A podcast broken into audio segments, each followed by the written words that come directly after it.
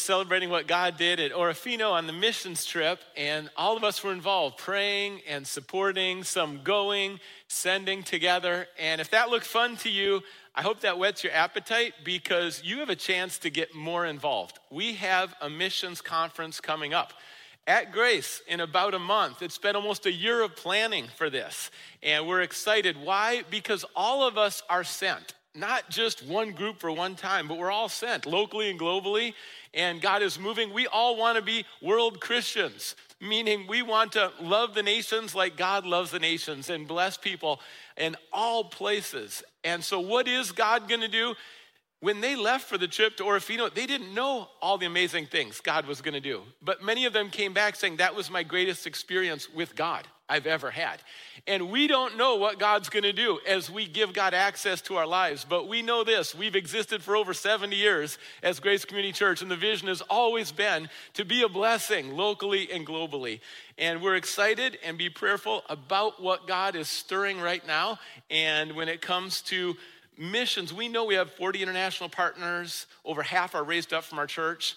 But all of us have a vital role in God's work and God's purposes. So we're celebrating Orofino. We're also looking ahead to what's coming up in a few weeks together. Uh, more good news is that we have an adult ministry pastor, and Lord willing, he's going to be starting on Tuesday. His name is Paul Reed, and this is an answer to prayer. We thank God. We're so excited. Today we're in Psalm 90. You can find it in your Bible, find it on your phone. Psalm 90. This is the psalm that Moses wrote. It's unique, and God is your dwelling place. God is my dwelling place. God is our dwelling place. That's the heart of this psalm. Let's pray. Father God, nothing is more refreshing than to be in your presence and to be close to you. And God, we draw near to you together now. And we thank you for the ways that you refine us to be more like you, Jesus. God, we thank you for the ways that our desire for you and your presence is increasing. God, we thank you for your faithfulness to us, your provision and your protection. And God, we thank you how you're moving in this place and moving in our hearts, moving in our homes. We don't want to grieve or quench the Holy Spirit in any way. And we want to walk with you full of love, truth, and trust today. We're eager to grow, and we pray in Jesus' name. Amen. What is your number one role every day? What is the most important thing in your life every single day? It's to abide with God. To abide with God is our number one role. God is our dwelling place. Why is that so important? Why is that so significant? To abide with God? Well, Moses is glad we're asking. That's why he wrote Psalm 90, because his heart is to help people abide with God. This is Psalm 90, which would be the oldest of all the Psalms. The Psalms are the largest book in the Bible. There's 66 books, there's 150 Psalms, and the Bible isn't written completely chronologically.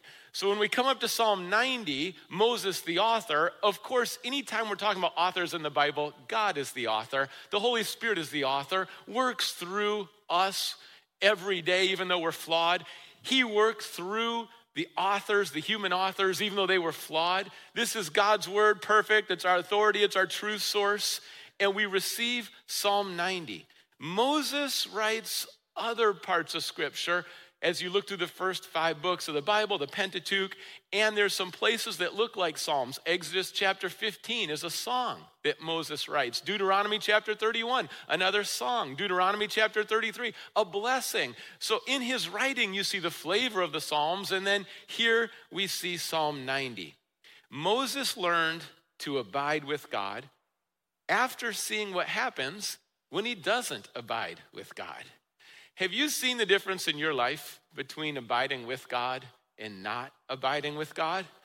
There's two ways to learn in life. You can learn early or you can learn late. Who learns early? You learn early when you're teachable. When you're teachable before God, you say, God, this is your word. I want to honor you. I want to walk with you. I, I want to have an undivided heart. God, if you say jump, I say how high on the way up. You learn early. That's one option. Or you can learn late. Well, what does it look like to learn late? Well, people who learn late have a stubborn heart. God, I, I know what it says, but that's not what I want to do. God, I know what you think, but maybe you don't know what I think. God, my ways are just a little better than yours. I'm going to handle this my way. So, God, I'm not going to say yes to your way. I'm going to do things my way. And let's just see how that plays out. And then you know what happens after some headache and some heartache? Stubbornness, learning late. Learning late. And people who learn late sometimes have a real passion. And when they're talking to the next generation, they're coming with a lot of passion. If you're here and you have a parent or a grandparent that's bringing a lot of passion, you might want to know why there's some passion. Because a lot of them have learned late. I learned late. I rejected God until later on in life. I wasn't someone who always wanted to learn early. And what happens if you learn late, you come with passion because you don't want other people to have to learn the same way. You don't want other people to have to learn late. And maybe no one told you, or maybe you knew, but you made the wrong decision. So you want to come and help some other people to not have to go down that same road. Moses knew what it's like to abide with God, but that really developed a little later after he knew what it's like to not abide with God. There's a big difference. There's two ways to learn. You can learn early or learn late. His heart in this psalm is to pass on to the next generation what he's learned. The older I get, the more passionate I become about passing on to the next generation. I've got four teenagers in my house. Like, I'm their only dad, right? Lori's their only mom. Like, that's a primary place to pass on to the next generation. God's brought people in your life. As you get older, may your desire to equip and encourage and empower the next generation just grow. And that's what we see with Moses. It's a really good thing. Now, let's begin in the context for Psalm 90, a prayer of Moses. The Psalms are prayers, they're songs. They're crying out to God, deep crying out to deep. Sometimes they're confession, there's different genres. Moses starts in verse 1 Lord, you have been our dwelling place throughout all generations. Before the mountains were born, or you brought forth the earth and the world, from everlasting to everlasting, you are God. From everlasting to everlasting, you are God. What a way to start the Psalms. That summarizes the Psalms. If you wanted to summarize the Psalms in three words, you would say, You are God. Because when you acknowledge in worship that you are God, then we are in our right place because we are not God. What is created is not God. You alone are God, self existent, always have been, always will. You don't need us, we need you. You are God. Because God is our creator and a benevolent creator, because of God's character, He's perfect. Because of God's compassion for us, we want to be close with God. You're probably here today because you want to be close with God, or someone forced you to come and you're not sure if you want to be close with God. But most people are either sleeping in or doing what they want to do you gathered here today because you want to be close with God. Moses' desire increases over his life. God, you are our dwelling place. It means you are our shelter, God. You are our refuge. God, we need your presence. We need your provision. We need your protection. We need your power in our lives. You are God. Eyes are on God, worshiping God, abide with God. What does it mean to abide? means to draw close, to lean in, to linger there, to listen, to love God because you're so loved. There's no better place in the world than to abide with God. Nothing better than his presence, draw near to God. And as we read these first two verses in the, in the psalm, we think that sounds pretty good. I think I've heard that before. It's a good reminder. Let's draw near to God. Say, well, then how does it get so complicated? If we have this desire to abide with God, why is it that in life or during the week or when things get hard or we get lonely or we get down, we just start drifting and there's distance and rebellion. Like, what is going on?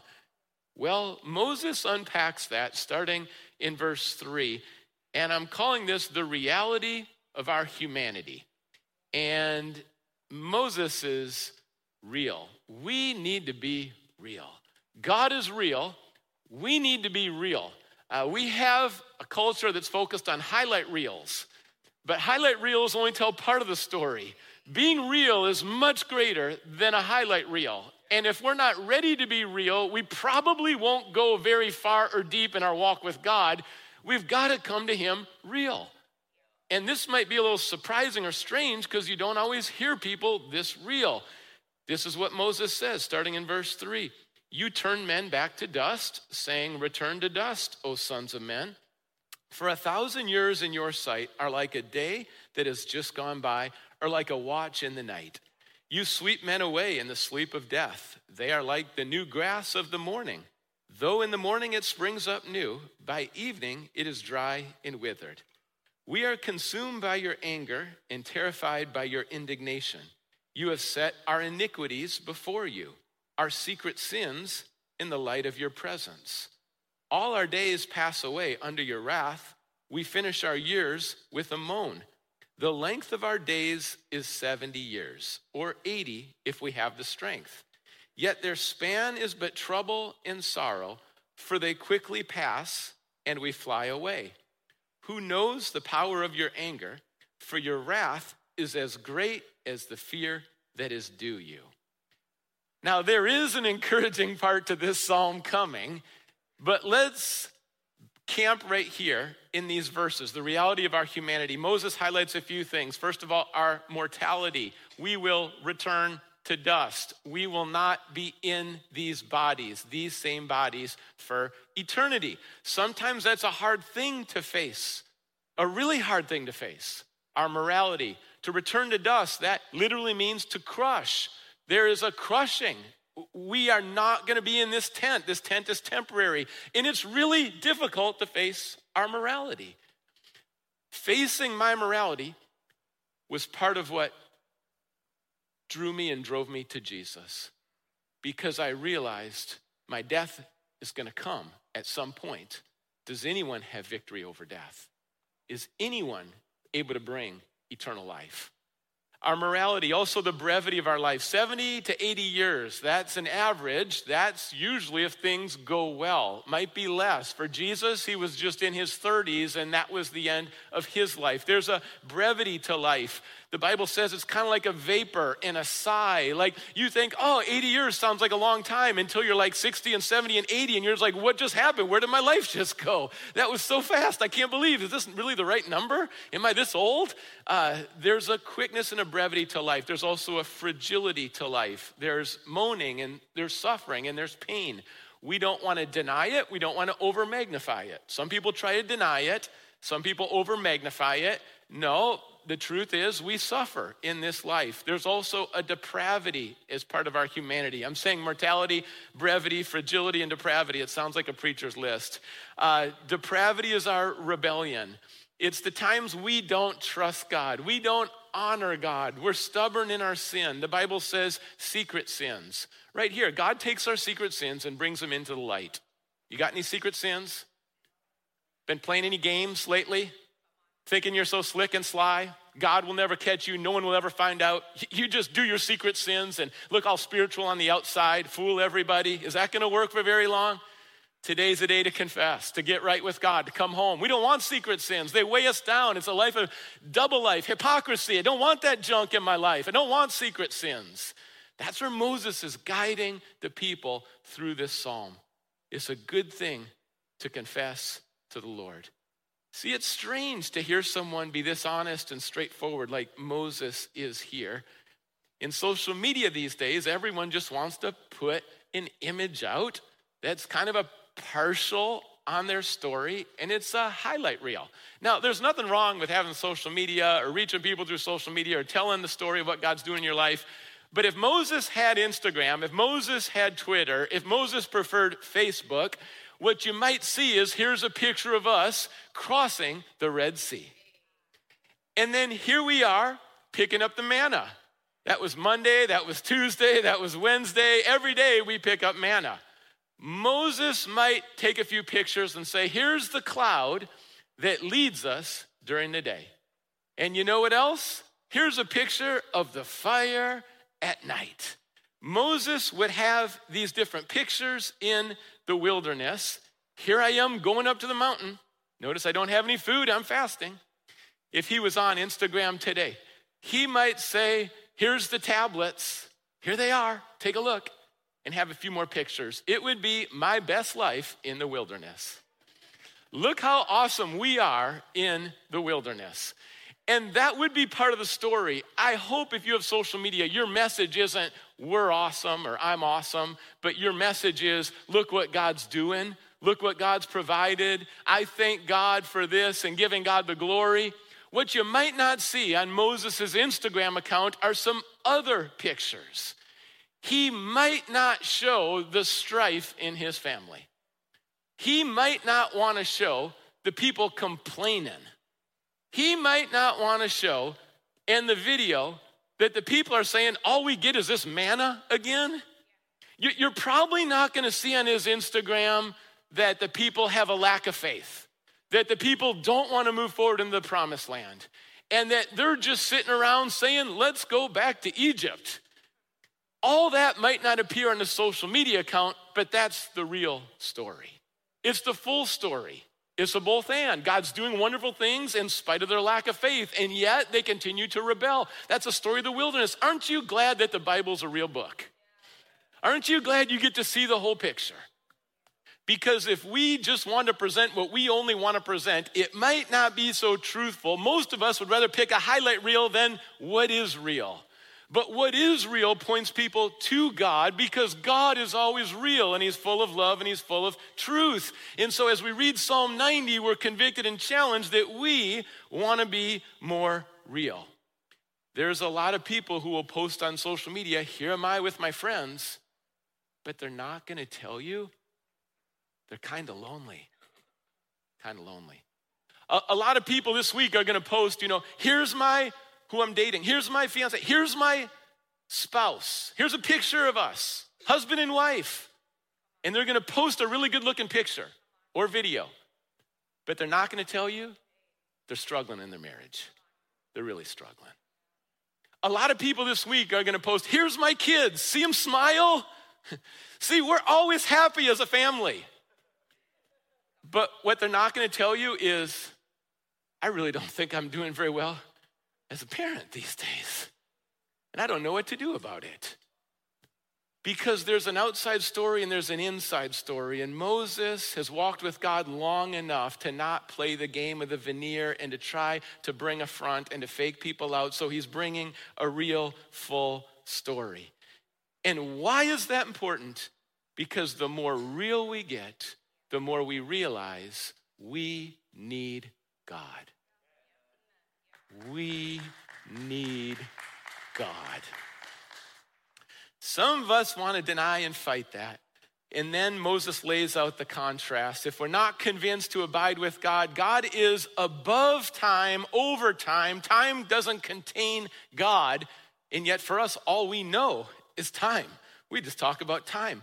God brings eternity, and we know about what's transitory.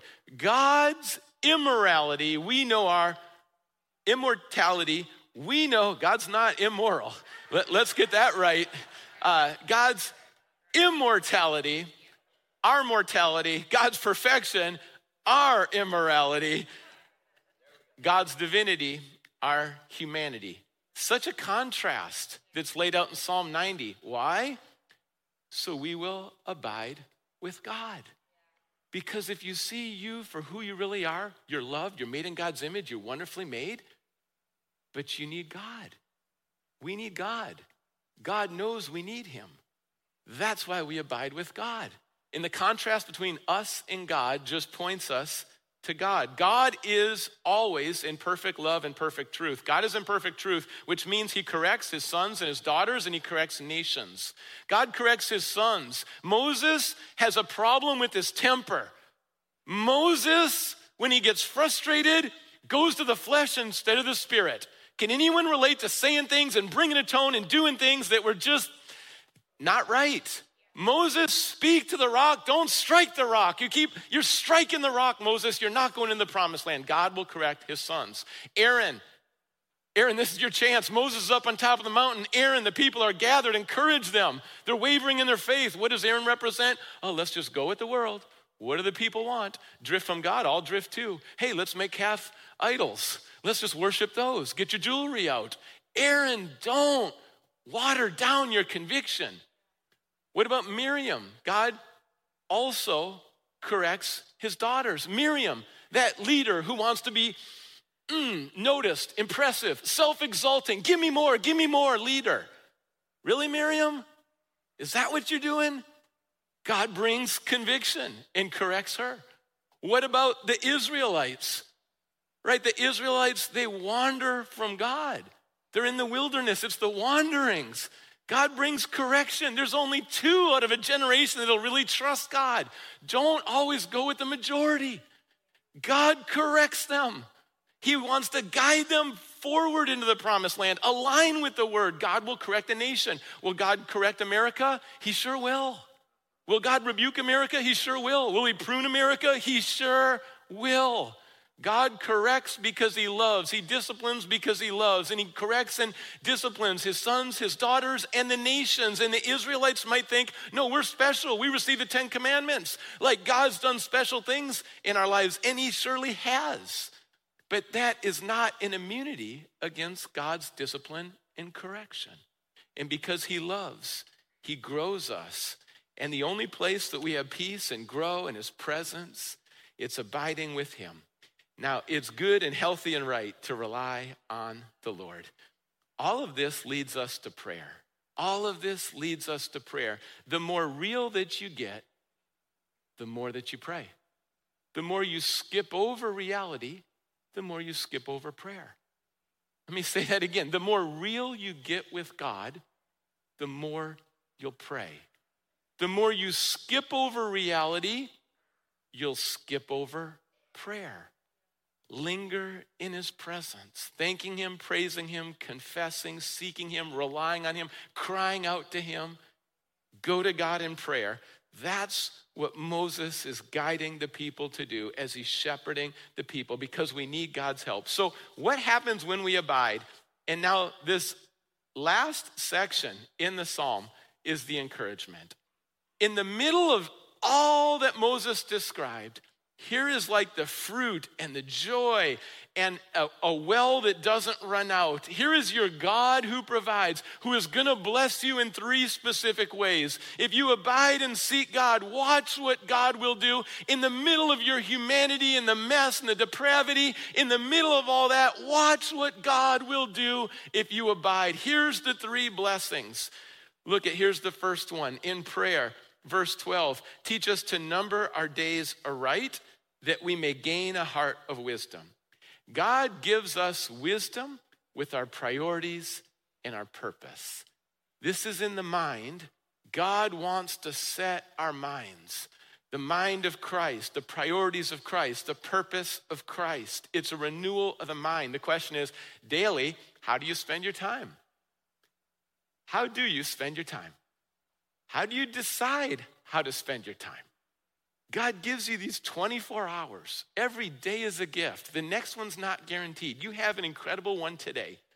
How do you decide how to spend your time today? In every day, how do you decide? What about your opportunities? God has given you incredible opportunities. Your name is on it. How are you making the most of these opportunities? These are all linked to your priorities and your purpose. And God doesn't leave you alone, God helps you every day. John chapter 14, verses 16 and 17. And I will ask the Father, Jesus says, and he will give you another advocate to help you and be with you forever, the Spirit of truth. The world cannot accept him because it neither sees him nor knows him. But you know him, for he lives with you and will be in you. The Holy Spirit lives with you 24 7, in you 24 7. God communicates through his word and the Spirit. The Holy Spirit always brings truth. When it comes to priorities and purpose, the Spirit will lead you and guide you and empower you. We're not alone. During the day, check in with the Holy Spirit. God, what do you want me to do? How do you want me to do it? What's your timing? What's the path forward? What's the purpose for today? What's the purpose for this conversation? God, show me, guide me, empower me. Live in that abiding mode during the day. The Holy Spirit's going to help you. As Moses grows, you see that his fervency grows. His spiritual temperature increases. There's a fire in Moses' life. As we abide with God, the spiritual temperature of our life changes. Don't put out the Spirit's fire. Abiding, the passion and purpose of God fills our souls when we abide. We see a fervency with Moses, we see an urgency. Moses is taking action. And he's learned what it's like to take his own action and take God's action. He moves past excuses. He moves past timidity. God doesn't give you a spirit of timidity, but power and love and there's action involved in following God. Moses learns how to listen to God, stay in step with God, and take action, and he learns how to obliterate his excuses. How are your excuses doing? Are you harboring them, feeding them, calling them legit, or are you moving past those with a sense of urgency? And then Moses, also in addition to fervency and urgency, there's legacy. Moses becomes very intentional about what he passes on, and God guides him just like God guides us. In Numbers chapter 27, verses 22 and 23, Moses did as the Lord commanded him. He took Joshua, he was mentoring Joshua. Joshua was going to be his successor, and he had him stand before Eleazar the priest and the whole assembly. Then he laid his hands on him and commissioned him as the Lord instructed through Moses.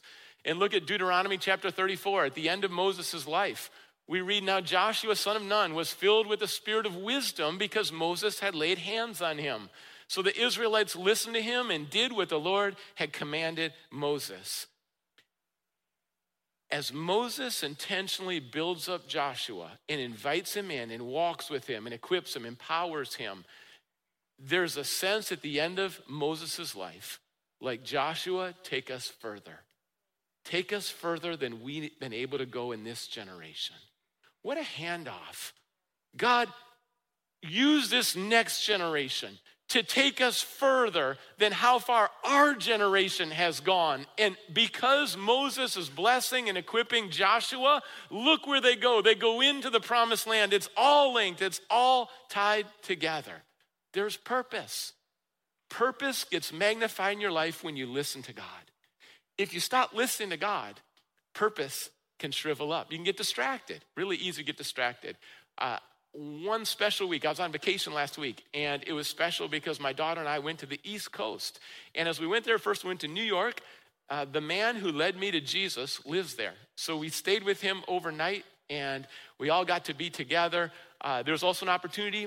NBC asked if I would come do two interviews on NBC News. So I'm a yes if I can tell the nation, turn to God in any way that's what I want to do is just keep telling America to turn to God. And by being with my sister, uh, visiting my sisters and being with my daughter, uh, I wanted my daughter to see that faith isn't just for Seattle. Like, God's bigger than New York City. God's bigger than NBC. Like, we're to follow God wherever we go. And then we went to my sister who lives in Providence, and she has two young kids now. So connect with my cousin, or her cousins, uh, my, my daughter's cousins, my nephews. And then we went to Boston, and we were in Boston. Anyone else just love the accents in Boston?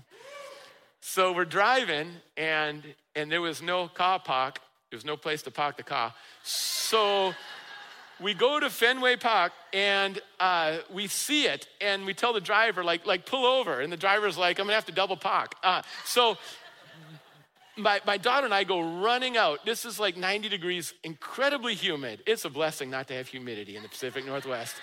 And we're just running for blocks to get to the big sign of Fenway Park. Uh, there's a picture here.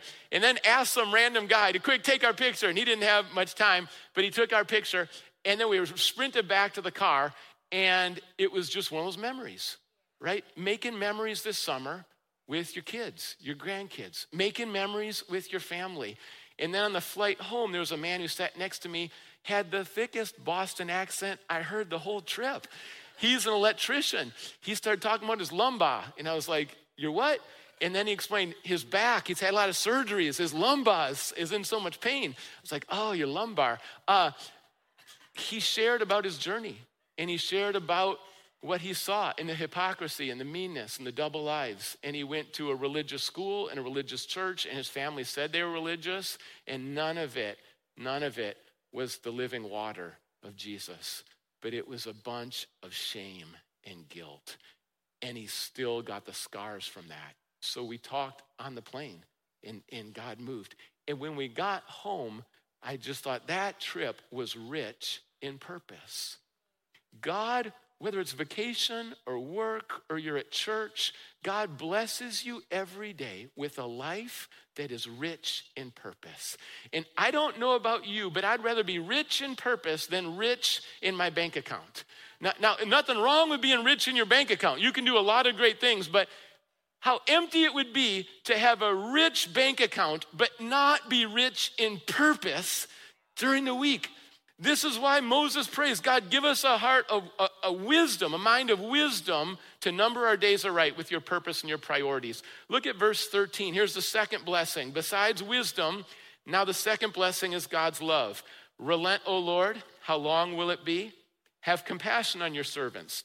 Satisfy us in the morning with your unfailing love, that we may sing for joy and be glad all our days. Make us glad for as many days as you have afflicted us, for as many years as we have seen trouble. God gives love that fuels comebacks in joy. This is for our heart.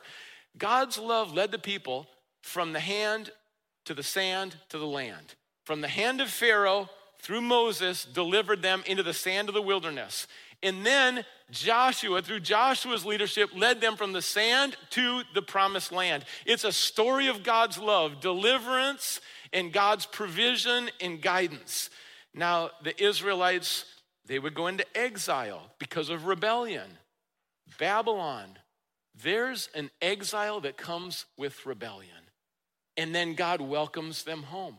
And as they return, because of his love. God stirs Ezra that the people would return to God. God stirs Nehemiah to say, let's build up Jerusalem again. God stirs up Zerubbabel and others to build up the temple. It wasn't as nice as Solomon's temple. No, but it's a new temple, and what's going to make it greater in terms of the glory is that Jesus is actually going to be in this temple. See, this is God's love and his comeback, how he pursues us, how he restores, and the story is written throughout the pages of the Bible.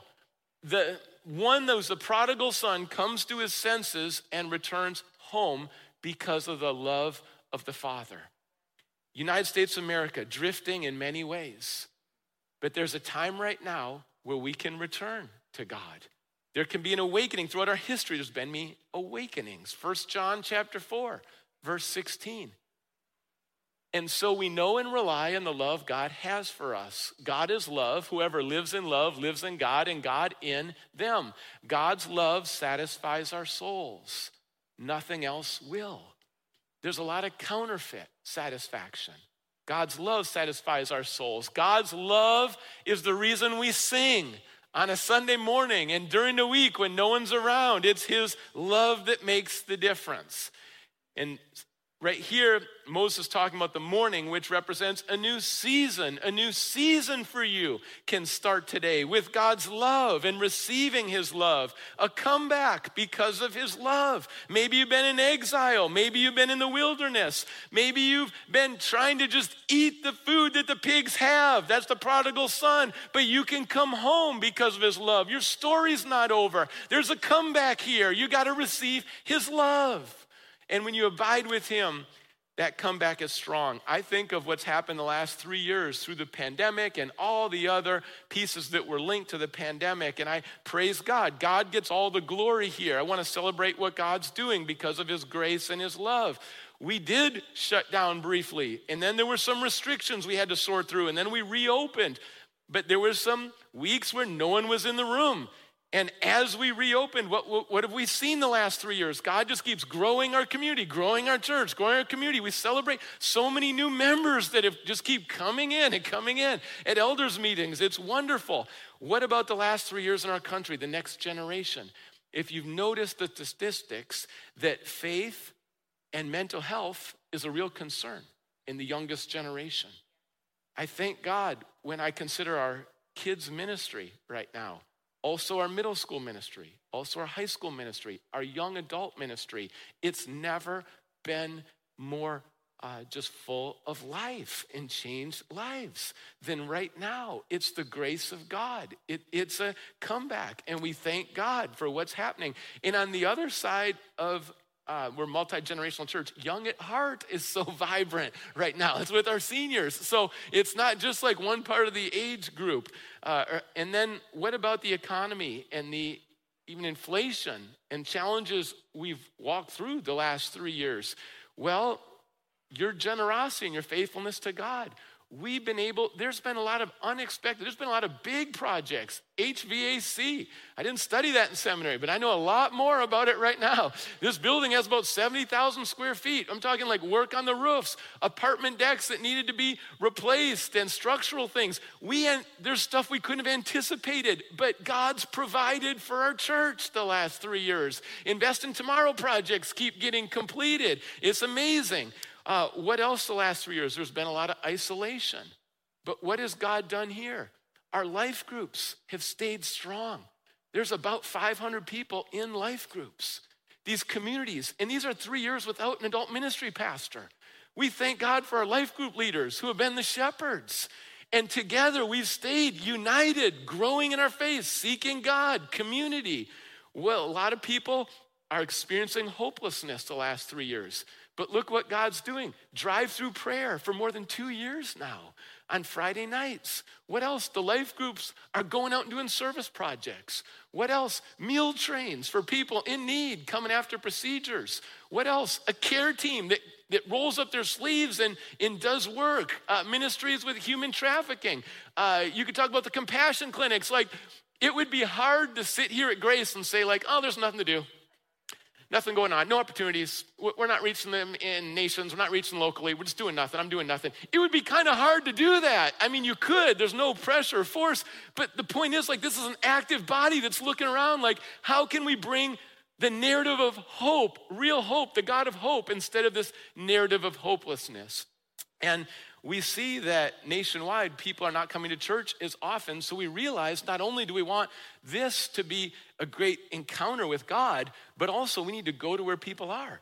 And that's why, like Nicole, who leads in our communications team, has done a tremendous job with social media telling the story of what God's doing. And Joel Miller and the media team doing an incredible job the last three years and the live streaming and the places and the people it's reaching now who are, who are far from God and even around the world. Michelle Latch and the digital outreach. Like, we brought the gospel to hundreds of millions of people. We're seeing thousands coming to Jesus. Why? Because in the middle of this, God's love compels us. It heals us, it satisfies us. We have a song to sing, there's hope to bring, and we're so thankful to God. He gets all the glory. Keep going, church. Just keep going in the love of God. And then the last two verses May your deeds be shown to your servants, your splendor to their children. May the favor of the Lord our God rest upon us, establish the work of our hands for us. Yes, establish the work of our hands. God gives favor that includes strength and impact. We, we celebrated the missions trip. God bless the work of the hands in Orofino, Idaho. We celebrate the main event. God bless the work of our hands together at main event. And then next up just happened, and more people came into Jesus. More faith was strengthened. God blessed this. As we look forward to the fall, there's going to be a class every week to encourage you, to edify you, to empower you, to equip you. It's going to be a four class series every month we're just to keep going, serving, helping you realize your gifts, how God's wired you, how you can get connected, the difference you can make, discipleship, going deep with God. Like that's to be something new we're rolling out in the fall. The adult ministry pastors here. Life groups are to be strengthened. Classes are to be strengthened. The missions conference is coming up. Like the men's breakfast in September. Like there's just a lot of things that we've been praying and planning that we're coming up to. But do we just assume it's all to go well? No, we don't. We're asking God, establish the work of our hands. God, strengthen us. We want to roll up our sleeves. Let, let me ask you personally for you what meaningful work has God called you to do? If you were going to write it down, what is the meaningful work that God has called you to do? And how is that going? How is that going right now? I'm talking about lives being changed, the kingdom, your family, your friends, the community, our church family. What has your name on it? What has God called you to do? Meaningful work. Exodus chapter 33, verse 14. When God was calling Moses, directing Moses, Moses said, If your presence doesn't go with us, don't send us out. And the Lord replied, My presence will go with you, and I will give you rest. There's going to be rest and there's going to be risk. It's a both and. But Moses said, If you're not in it, God, I don't want to be in it. But God, if you are in it, then I'm fully in it. And that posture, looking to God, just like they look to the cloud, looking to God, what does that look like? Let me, because Moses is really looking through his entire life here, let me ask you the question this way Before you die and go to be with God, what has God called you to do? What has God called you to do before you die? If you're at the end of your life looking back, what does faithfulness look like? Have you thought about that lately? And then what are the steps you would take right now to align with that? Because the greatest joy and goal of our lives is to be faithful to God. God guides us, communicates. Do we know the whole story? No, we're never going to know the whole story. God reveals in parts, glimpses, next steps. Sometimes He reveals a lot. But what has God already revealed to you? That you would say, at the end of my life, this is what I think God wants to be true. And have you ever written that down? Have you ever shared that with anyone? Moses is looking generationally. The generation that's going to pass in the wilderness, and the next generation that could go further into the promised land. And this is what's true of how Moses finishes. He finishes abiding with God. He finishes fervent in the faith. He finishes intentional. He finishes setting the next generation up for success. And because Moses is faithful there, Joshua takes the baton and runs with it. What is God calling you to do? I took some time this week, a couple days, and just focused on that because I wanted to enter into this text and all that it brings. I encourage you to take some time, write some things down, and let's, let's seek the Lord and pray. Father, we thank you. It's kind of a strange existence sometimes, God, when we think about all the dynamics of being human and how you set everything up. But the one thing that's very clear and we know is that there's no greater place than your presence and abiding with you. God, we declare joyfully today that you are our dwelling place. We thank you for your kindness and patience.